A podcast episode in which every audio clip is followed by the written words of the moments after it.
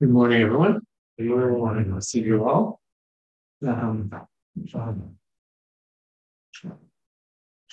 so, um, I don't know about you, but I, I go through uh, various cycles in my life and in my spiritual practice where um, I feel a, a, calling to slow down, um, to reassess, to take a good close look at at, uh, at what I've been up to.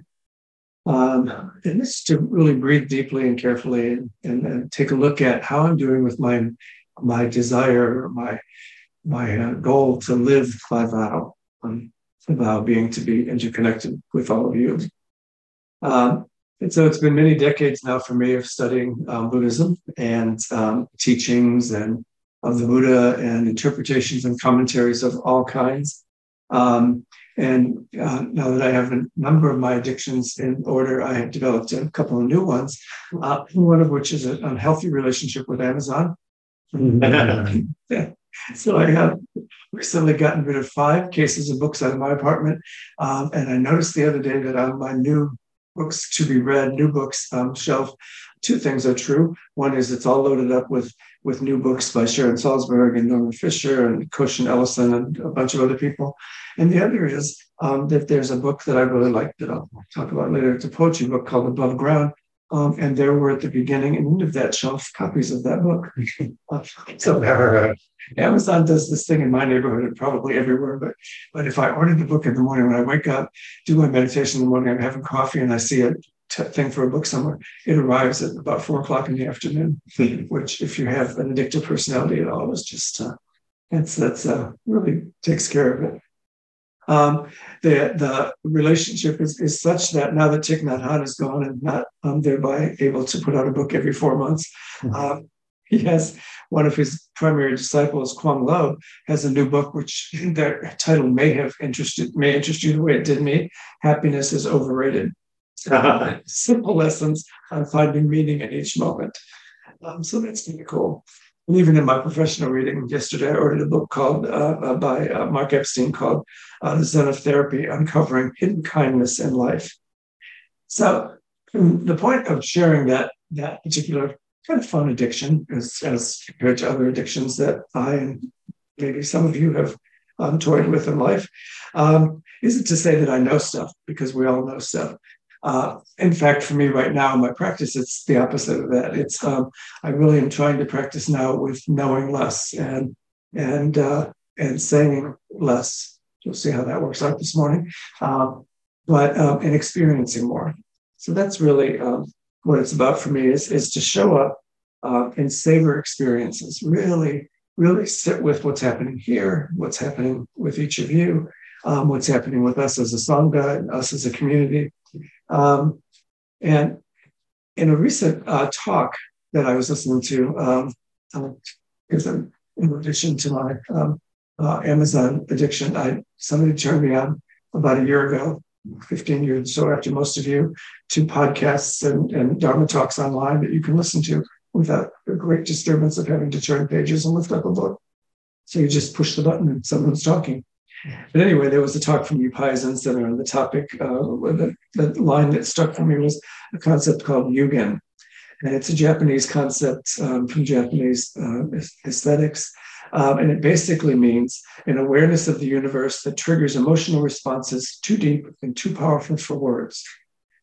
Yugen, Y U G E N. An awareness of the universe that triggers emotional responses too deep and powerful for words. And so these philosophies, um, the talk said, come from Buddhist principles, um, and that all things are considered either evolving from or dissolving into nothingness. And so that's one of those teachings that you know I had read a lot about and thought a lot about, and analyzed, and all that stuff. Um, but the concept, as they presented in that particular talk, was that nothingness is not empty space. Rather, it's a space for invitation or potentiality. So they described it this way if the sea represents potential, and each thing is like a wave arising from it and returning to it, there are no permanent waves. There are no perfect waves. At no point is a wave complete. Even at its peak, nature is seen as a dynamic whole that is to be admired and appreciated.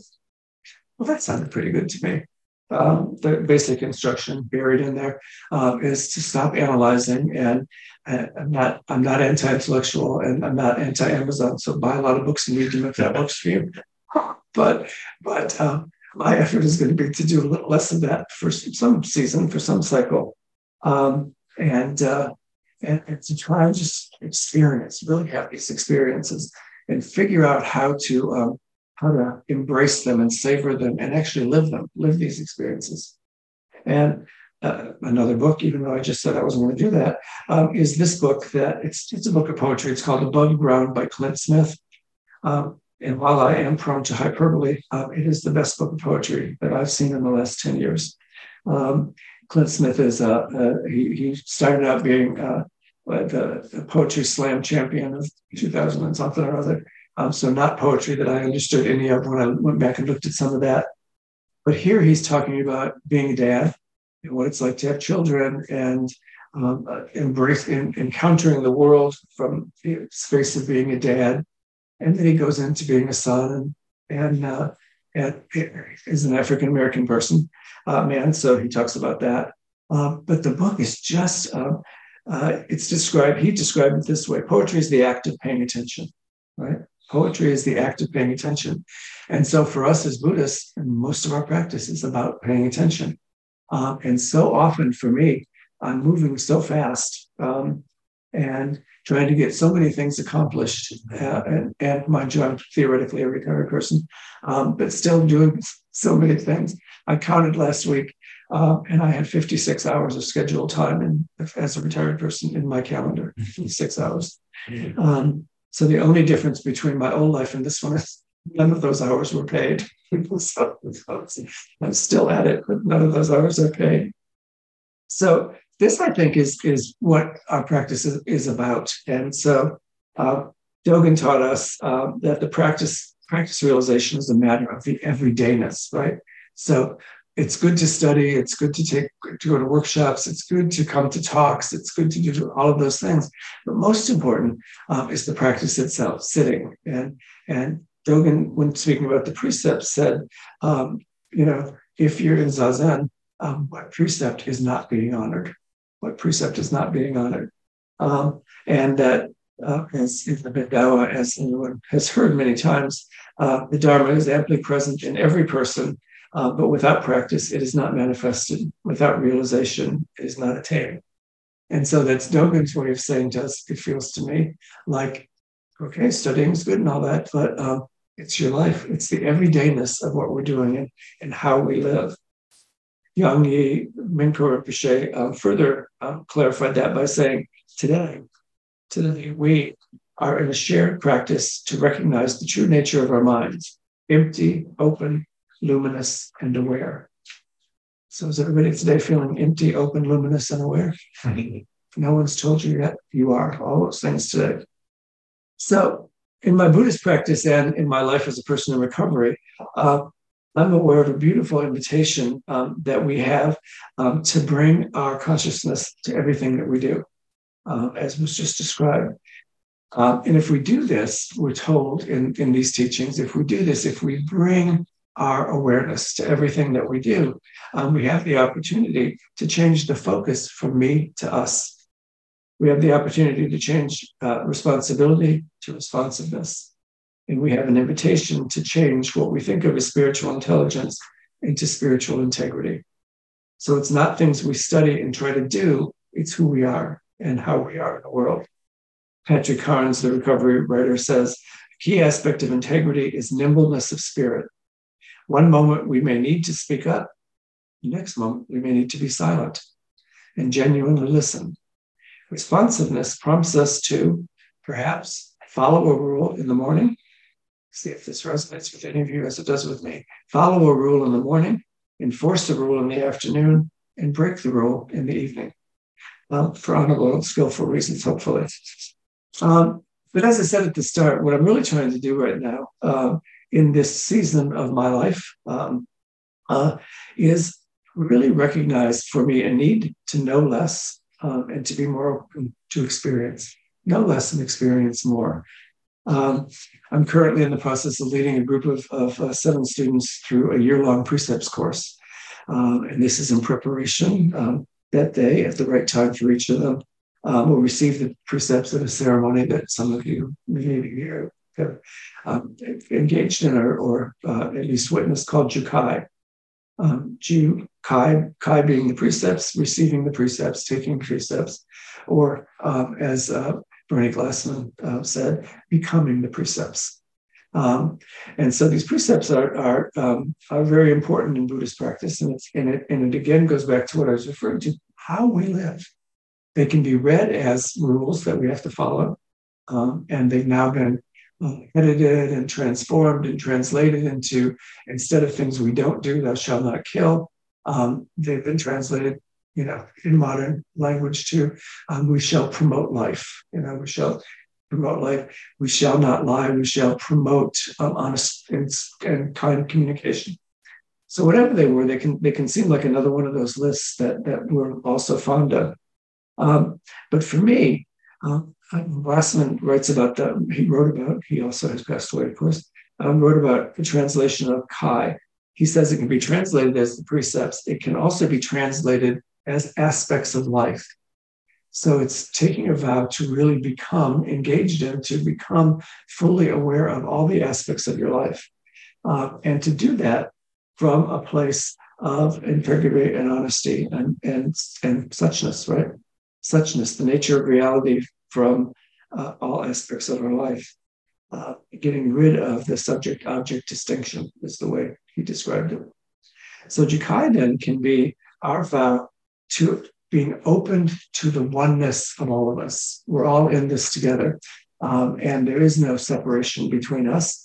Um, there's no object um, and subject, um, no need for analysis. Um, we, show up in life and we not try to do the next right thing, which is uh, uh, in a program I belong to. That's what we say. We're going to try to do the next right thing, which is not, nothing wrong with that. Um, but that that's trying to do the next right thing, which is a judgment. And it's a judgment that I have developed over time, hopefully in conversation with some other folks, um, but a judgment nonetheless about what is the right thing. And I'll do that next. Um, and if we really can take the precepts, uh, particularly the three pure precepts, which is what I want to talk about um, for the remaining uh, part of the time we have. After we have some.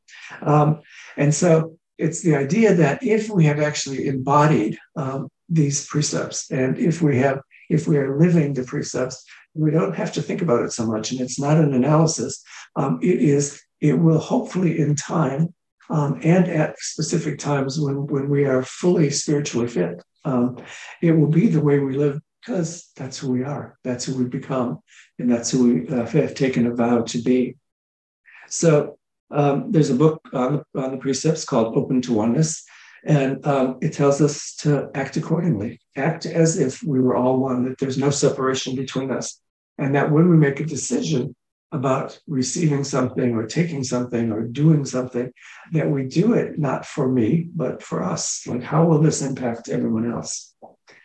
So I scratched my head and thought, hmm, okay, uh, this is the season where I'm going to try to experience. And this idea of open to oneness uh, led me led me to a corner of my bookshelf that's about the precepts. Um, and there are nine books on the precepts on that corner of the shelf. Um, and this morning at 5.30, all nine of them were sitting on my desk. Um, you will be pleased to know I'm not going to talk to you about all nine of those books. Um, but afterwards over coffee, if you want to know which one I like the best, we can we can sort of talk about that. But I, I, scratched my head and I thought, okay, so if it's about having the experience, uh, what is this open to oneness? What does this even mean? Um, and then I, I, I, realized that the reason I'm in this place in my own personal practice and invite you to join me in um, analyzing lesson experience or living more is that this past, this last few months, I've had a wonderful opportunity um, to sit um, zazen and, and, and to be in practice period and to go to retreats um, in a number of places. Um, and so a lot of those hours that I mentioned when I just randomly counted the hours, a lot of those were hours sitting with with sanghas, including this one, but with I've, I've, given had the opportunity to give Dharma talks in in uh, six states, um, all thanks to Zoom. Um, and all around uh, all around California as well. Some some in person and and uh, and some not. But it's a, it's been a lot of sitting, and a lot of saying, hmm, the best part, sometimes the best part of a day long retreat is the sitting. And then there are a couple of Dharma talks in there, and hopefully they're useful and hopefully they're they touch people's hearts in some way. Um, but it's the remember to remember that the practice is the sitting and, and us being one with each other and one in the moment and absolutely open to everything that life has to offer us at that moment.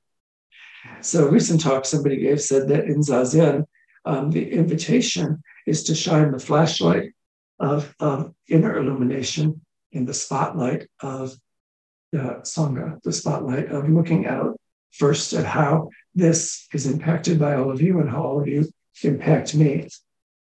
So I decided to really start again, um, not with a lot, a lot of reading, but with really thinking about the three precepts, the three pure precepts, um, and allowing them to, in the last uh, probably about three weeks, to just wash over me. Um, we taught them, we discussed them in the class I'm teaching that I mentioned to you before, um, and I've talked about them with a couple other uh, fellows and, and groups. Um, but I'm allowing these three precepts to just wash over me to be a really important part of, of, of, of my practice as I as I go forward. Um, especially because I wanted to slow down and I wanted to, you know, the 16 bodhisattva precepts can be very complicated and, and a little daunting, you know, because even though they say that there's, you know, that they're a guide to how we should behave, still feels like a lot of rules we have to follow. So um, the invitation of the three pure precepts, it seems to me, um, is important um, and, and, always been important in these times. And for those who don't, might not remember exactly, the three precepts are pretty simple to do good, um, to avoid doing evil, and to live and be lived for the benefit of all beings. So to do good, to avoid doing evil, and to live and be lived um, for the benefit of all beings. So I thought, wow, you know, to do, to starting with avoiding doing evil, I thought, well, now that could be um, challenging and judgmental, and who gets to decide what's evil and what's not evil, and, and all that sort of stuff. Um, and uh, and so I thought, hmm, that, that, there's a problem there for me. I want to think about that. And, and so, in some of the discussions I've had and some of the uh, mindfulness I've aroused and some of the things I've read, um, I get this I get this wonderful definition of evil, which is if you think of of the principles of Buddhist life as interconnectedness, that we all are interconnected, then the practice of evil is anything that moves to separate us from one another. Anything that I might do um, that, that causes there to be a distinction between you and me, or a separation between me and a person I meet on the street, or um, between people I don't meet because of whatever uh, whatever behavior I've done, or attitude I've developed, or belief I've come up with that causes me not to be fully present when I'm face to face with another human being. And so on that level, if I think about, oh, so I'm I'm making an agreement, a vow, a pure precept um, to not do evil. It's a simple press, process of hmm. so this vow is about not doing anything that would separate or cause cause uh, a rift, cause a break in the community, in the sangha, in my family, in, in my relationships. That seems much more doable. And then to do good, obviously, then is the reverse of that, right? To do good is to do things that enable us to be in better communication with each other, to feel safer with each other, to take the journey we need to health and healing and spiritual fitness together.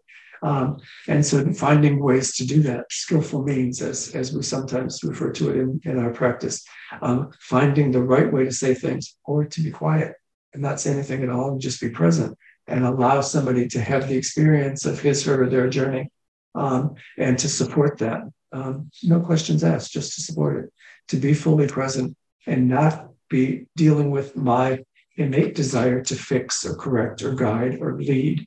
Um, uh, Mel Weitsman in the Berkeley Zen Center, when addressing a, a group of us that were about to be ordained, said, In many denominations and faiths, the leader leads the flock to salvation or awakening or heaven or whatever. And in, in Zen practice, um, the priest or the teacher is a gardener, and you plant the garden um, and step back and watch what happens. Stay out of the way of what happens. You just plant the garden. That seemed good to me.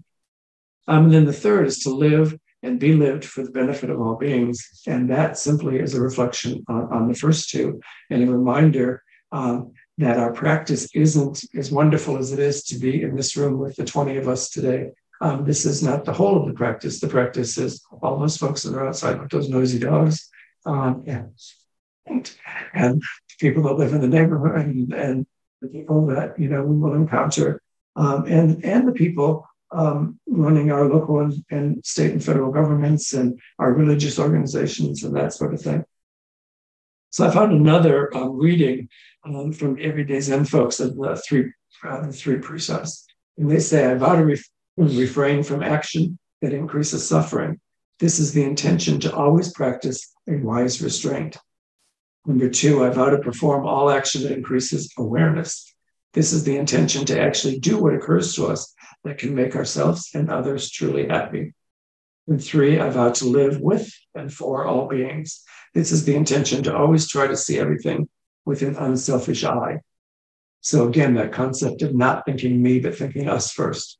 And, thinking of whatever the action I'm about to take or, or the thing I'm about to do, how do I do that in a way that at the very least causes no harm, um, but hopefully um, increases um, our opportunity to live safely um, and, in fact, with some joy and delight.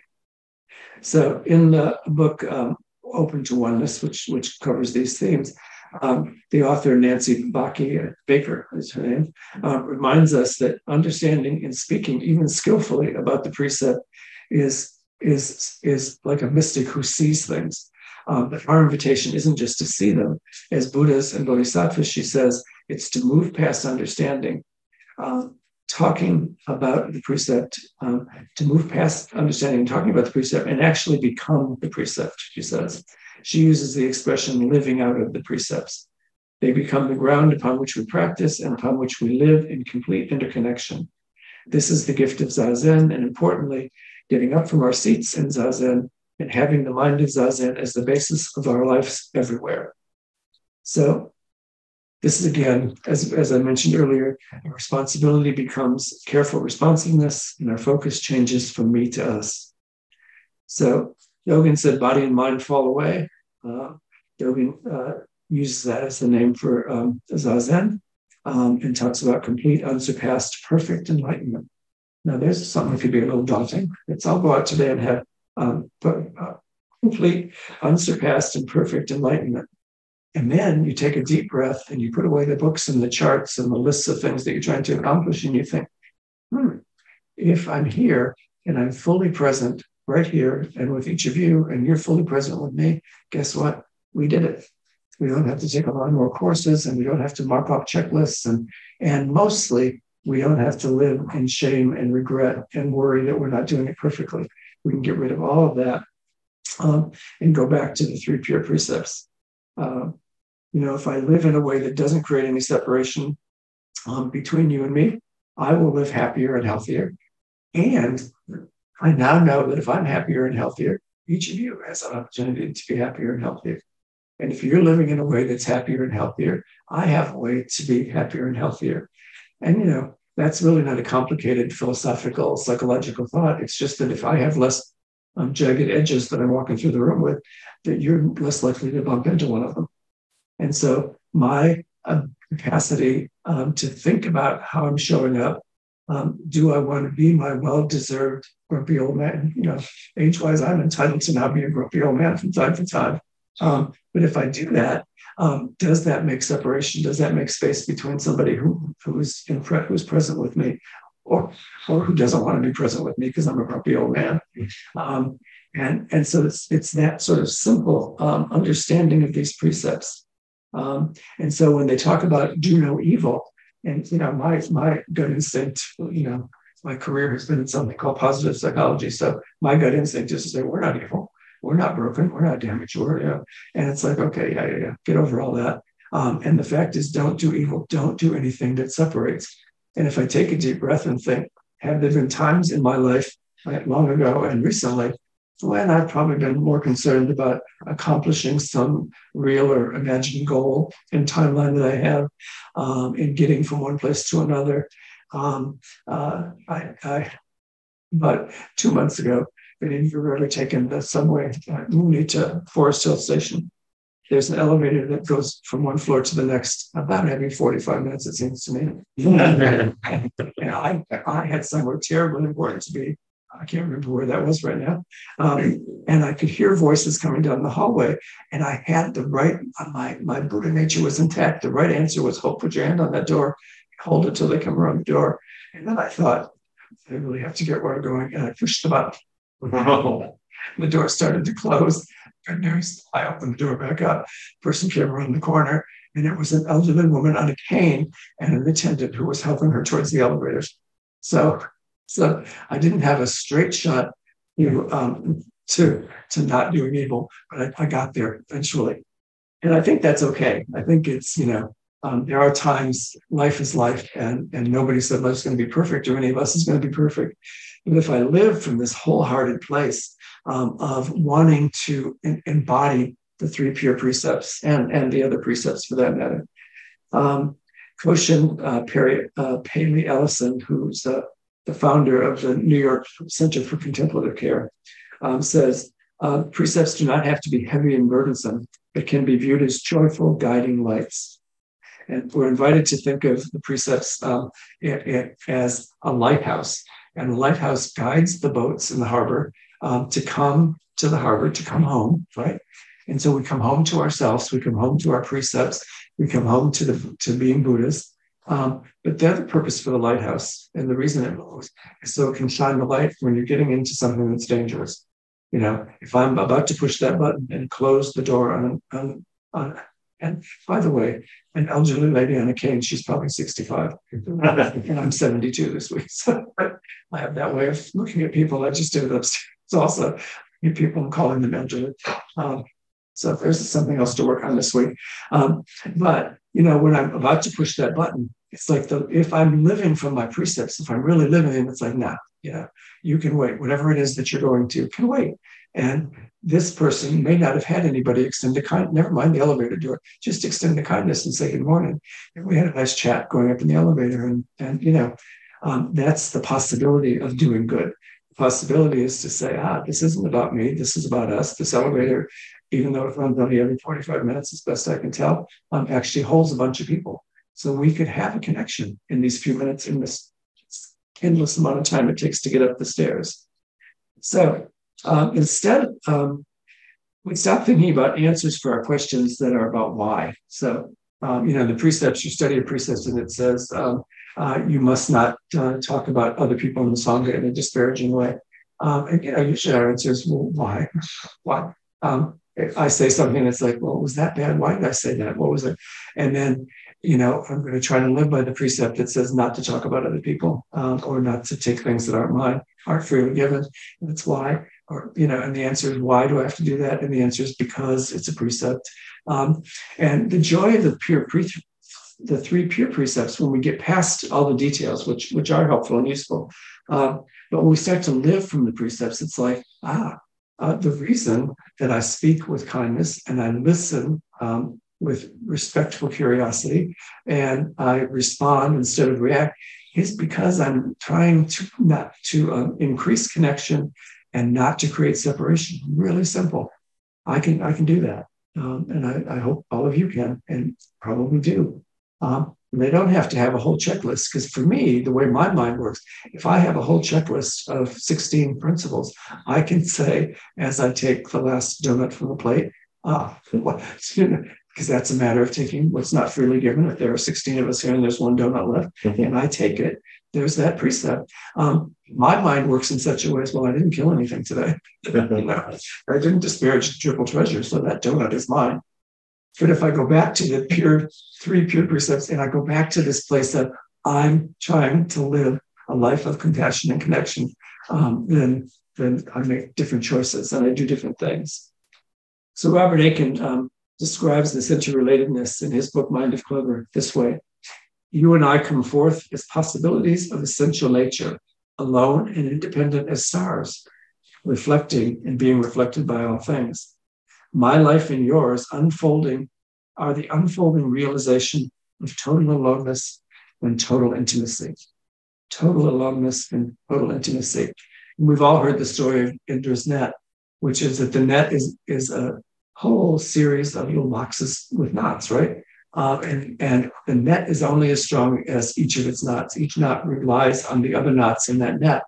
And in Indra's net, um, the knots all have little reflective um, uh, jewels in each knot of the entire net. So when you look at it, it's this strong, powerful net that can catch many things and can hold many things. Um, and part of it is because each one is a reflection of the other. That ultimate interconnectedness, that ultimate, um, each one is separate, you know, in the in the in the squares of the net. Um, but each one is also intimately connected to each other. So I think um, that's enough for me today. But um, the idea of the, the invitation is to go back to the basics, whatever they are for you. For me, right now, they're these these three precepts, um, and this idea of of uh, not doing evil, which is creating separateness, um, only to do good, which is anything that brings us together, keeps us safe um, and connected to one another, um, and to live for the benefit of all beings. But it's really for me the way I'm, I'm working with that right now is just to make decisions based on us um, and uh, and not me. So those are the things. And then as just as a gift, because this is the best poetry book ever written, um, I just want to share with you one poem um, that um, is in is in this book. And again, um, the book is called uh, Above Ground. It's by Smith. Um, and this poem is called Expedience. When I received the call about my uncle's death, I was sad but not surprised. You can still mourn the damage done by a storm, even if you stood on the shore and saw it coming. For a long time in my family, we had this habit of talking about things without actually talking about them. My uncle struggled for a long time with his demons, we, the demons we couldn't see. Hmm. See, there I go again, making another metaphor, describing something as a monster because I'm too scared to call it an illness. Removing a single brick can cause the entire house to crumble a small amount of gasoline floating atop an ocean can still start a fire.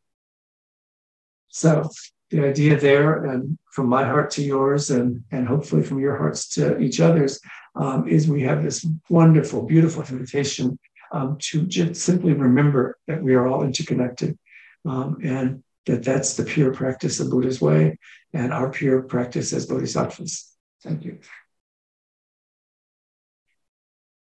And I think we have a little time if anybody has a comment or a question. Or...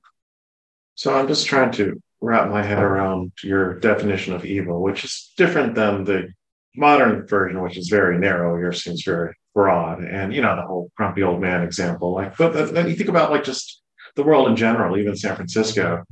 There's a lot of grumpy old men, grumpy old women, grumpy old non-binary people. You go to Safeway in the morning; it's teeming with evil by that definition. So how do you have how do you keep such a broad definition of evil then not be judgmental about everyone else who seems to be doing evil by your definition yeah thank you good question i, I can wake up on a wednesday morning um, intent on dismantling the republican party in the united states uh, and putting all of those people in a training program um, on an island somewhere um, and et cetera et cetera or um, going, I go to a 7 a.m. recovery meeting near Safeway. Uh, and so at 6.30, I'm often there getting a coffee and of evil. Lots of lots of stuff in there to be concerned about. And I can at times think, you know, I, I should be a retired person. I should open a shelter where these folks can come and get nourishment and food. And, you know, so it can go in the sense of the Republicans or in the sense of yeah. helping folks who are currently in a tough place. Um, and and in both cases responding from that. Um, and the fact of the matter is that I spent a lot of time in my life, and I, and I was engaged in lots of things like that. Um, but I spent a lot of time sort of like the hamster running on that wheel. And it's like, oh, the uh, so that's hungry folks that are in Safeway um, in first thing in the morning, or the Republicans who are doing horrible, truly evil things, right? Um, the fact of the matter is, what I really, according to our practices, what I really can control is here. What I really control is how I show up. Um, and do I um, uh, decide not to go to that Safeway um, as a, because those people are in there and they make me uncomfortable? Um, that's that's one way of showing up, um, and that makes distinction. That makes separation between me and them, and between me and the folks that are working in Safeway who feel truly put upon most of the time. Um, and so, so what I can control is me and how I show up in the world as hopefully a, a, a presence of calmness um, and to help out in ways that I can. Um, and you know, on the other side of that, the other example I use, uh, I can I do what I can do. I, you know, I can't lock up all the Republicans um, that vote wrong on, on, issues of social justice and human rights and health care for kids. Um, even if I, you know, on, on, Wednesday morning I might want to, but the fact is I can be engaged in in efforts to reach out to transgender and non-binary youth um, I can be engaged in voting. I can be engaged in some things that I actually can do um, that that can, in my way, bring the, the world closer. And to, you know, as I said, to live uh, for all beings, you know, to live and be lived by all beings, um, doesn't mean that I have to literally, you know, we have an organization called Codependence Anonymous. If I actually on Wednesday morning thought I could fix all of those things, um, somebody would help me get some scope and get some perspective. Um, but what I can do is show up honestly and with integrity um, and um, not use this these three vows as an opportunity to slouch to the back of my room and do nothing, um, but instead to use them to be fully alive, to be fully alive with all the challenges and the joys that life, that life brings. Well, I mean, I, I guess to follow up on that, you know, whether it's a grumpy person making the entire Safeway experience horrible for everyone there, or whether it's a Republican um, trying to legislate girls' sports. Um, it feels like there's othering. You know, you know, you're not. Um, you know, you, said that this act is evil. It'd be evil if I did it. I'm acknowledging the evil that they're doing it, but that itself feels like you're creating distance by just your perspective of the horrible person doing horrible things at Safeway or the horrible legis- you know politician. Well, I think as the famous Buddhist philosopher Elsa said, let it go. Right. Um, yeah. You know, that there's things that that you can have an impact on. And there's things that you can't have an impact on. I can walk around in Safeway at seven o'clock in the morning being friendly and kind. Um, and that's one less person who's being either um, loud and, and dysregulated, um, or freaked out by the person that's loud and dysregulated, or standing in the line loudly talking about how awful sexual Safeway is it's the worst place ever, because that defines that, you know, everybody that hears that, you know, now having the experience of being in the ugliest, most horrible, unsafe Safeway in the known world. Um, instead, you know, I could turn to you and the two of us could talk about, you know, I was going to say basketball, but that would work for me. Something that's current. I just on in the newspaper that things are not going well, evidently. But but we can talk about something we know instead of you know um, is that is that your favorite juice or whatever it is you're holding on and and tone down some of that that uh, you know. So it's it's like it's like looking at how we and then looking at the context, right? Taking the backward step and looking at the context and creating some peace and harmony, even in a small way. Um, and so that's what I mean. It's it's not to ignore. Um, it is when we say those things. You know, there are people in Safeway that are that are you know, uh, dysregulated and, and unhappy and being loud and sometimes dangerous. And there are Republicans who are being willfully dangerous. Um, and so, you know, we could use a different definition of evil um, for those folks. But the other thing we could do is seek to make repairs, you know, to, to create an environment in which the context that they're filling up with hate and, and, and anger, um, we're filling up with love and compassion. And somehow, you know, we add to the balance of that.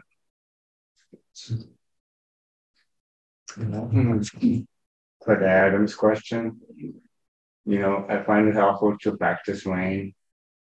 You know, rain. Rain. Right. Yeah. Mm-hmm.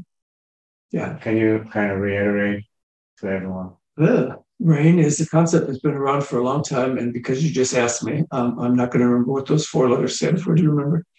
Tara Brach has a new, uh, not a new, last year she put out a book um, with this concept of rain, which basically is to stop and pause um, and, and to really act out of a place of love and compassion and responsiveness. Anybody read poor Tara Brach's book? Yeah.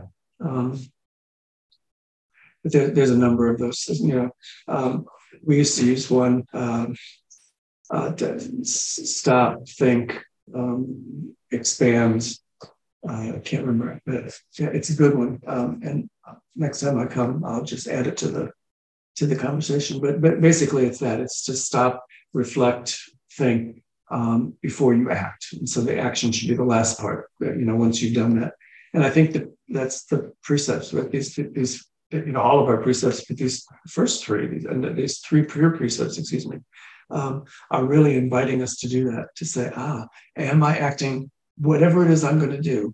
Is it going to add to the environment, to the to the to the place where the nest that we're being held in, in a way that is joyful and safe and healthy, or is it going to add to people's fear and concern? And uh, you know, I, I think the perfect example was during COVID, and everybody would stomp out of their house and tell you the latest thing the World Health Organization said or the CDC said, um, which we now know some of that stuff was, you know, not maybe not the best science, but even at the time, people would have, would tell you what the next thing you should do for your health was, and they would tell you by scaring, trying to scare the the, the stuffing out of you, um, and it would be based on the headline that they read on Facebook that came from somebody who read the thing on on, on, mm-hmm. on uh, the World Health Organization website.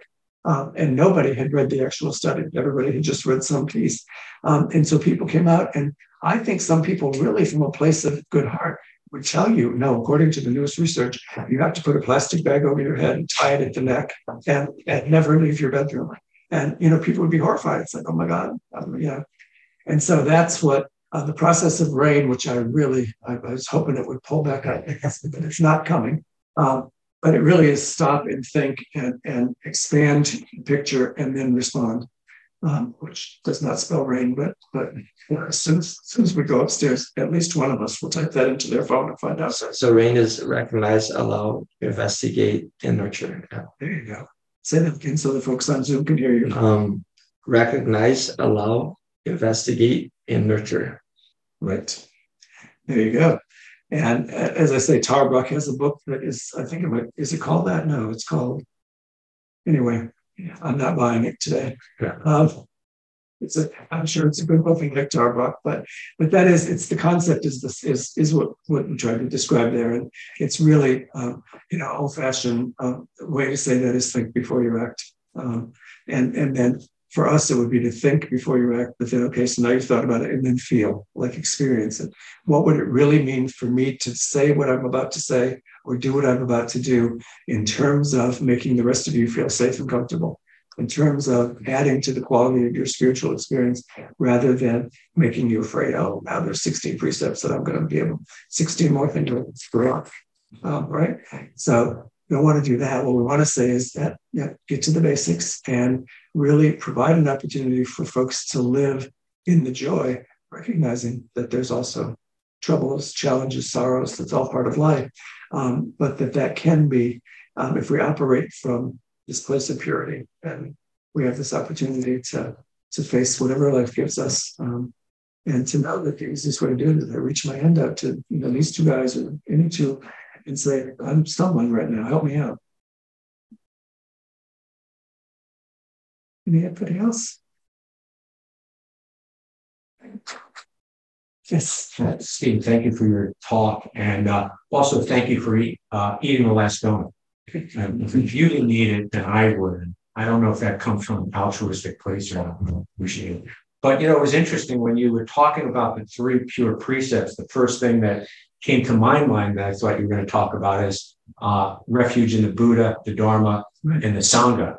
And then when you didn't say that, I thought it was going to be more like uh, uh, the Dhammapada. Uh, don't do anything evil, do all that is good, purify the mind. This is the teaching of all of the Buddhas. Mm-hmm. It was something. It was something else, which uh, I mean, maybe the same thing it is as those things, but uh, but it's just as you were talking about, you have to be deeply listening, I was recognizing that I was listening to you, but I was thinking about what I thought that everything you were saying was going to be about, but it was actually a little bit different, which was kind of nice. Yeah. So uh, thank you. Thanks, and that's perfect, right? that's exactly what this is about. Is is that we often listen with our, our radar up. You know, if I, I, want to see if I know what you know, I want to see if you're going to challenge me in some way to know something different. I want to see uh, and you know, frankly, most of us, not you, but most of us have a little radar going on on this side, which is I mean, the gotcha radar. It's and that's not at all what you said, but you know, sometimes when we're listening to a talk at a university or a program or a, community meeting, you know, it's and, and that's the way our national press operates right now. It's like they're waiting for someone to say something. Can say, nope, that did not come from that book. It came from this book. Um, or whatever. Um, and the fact is that, like with our discussion of rain, it's like we now know what those letters meant, although I think I've already forgotten again, but uh, we now know what those letters mean. But it's the concept, right? It's the concept. And so the three pure, the, the, the three refuges come first in most lists of the of the um, uh, precepts, and so you're correct. Refuge in the Buddha, the Dharma, and the Sangha. And then it's like, okay, so how do, what does that mean? How do we do that? How do we come home? Refuge, come home um, to the Buddha, to the Dharma, and the Sangha. Well, we come home by working to not have any disconnection between us and the Sangha, between us and the teachings of the Buddha. And so those are the three pure precepts, which comes next, and then the ten um, grave precepts, uh, precepts, uh, the checklist of, of exactly how you do it. So, you know, naturally we want to be with the Buddha and the Dharma because according to vow, we are Buddha. Um, and we are all Buddhists, so we want that, that those refuges. And then here's how we do it. And then here's some specifics in case you're not sure you're doing it. You can check yourself on these 10 things. Yes.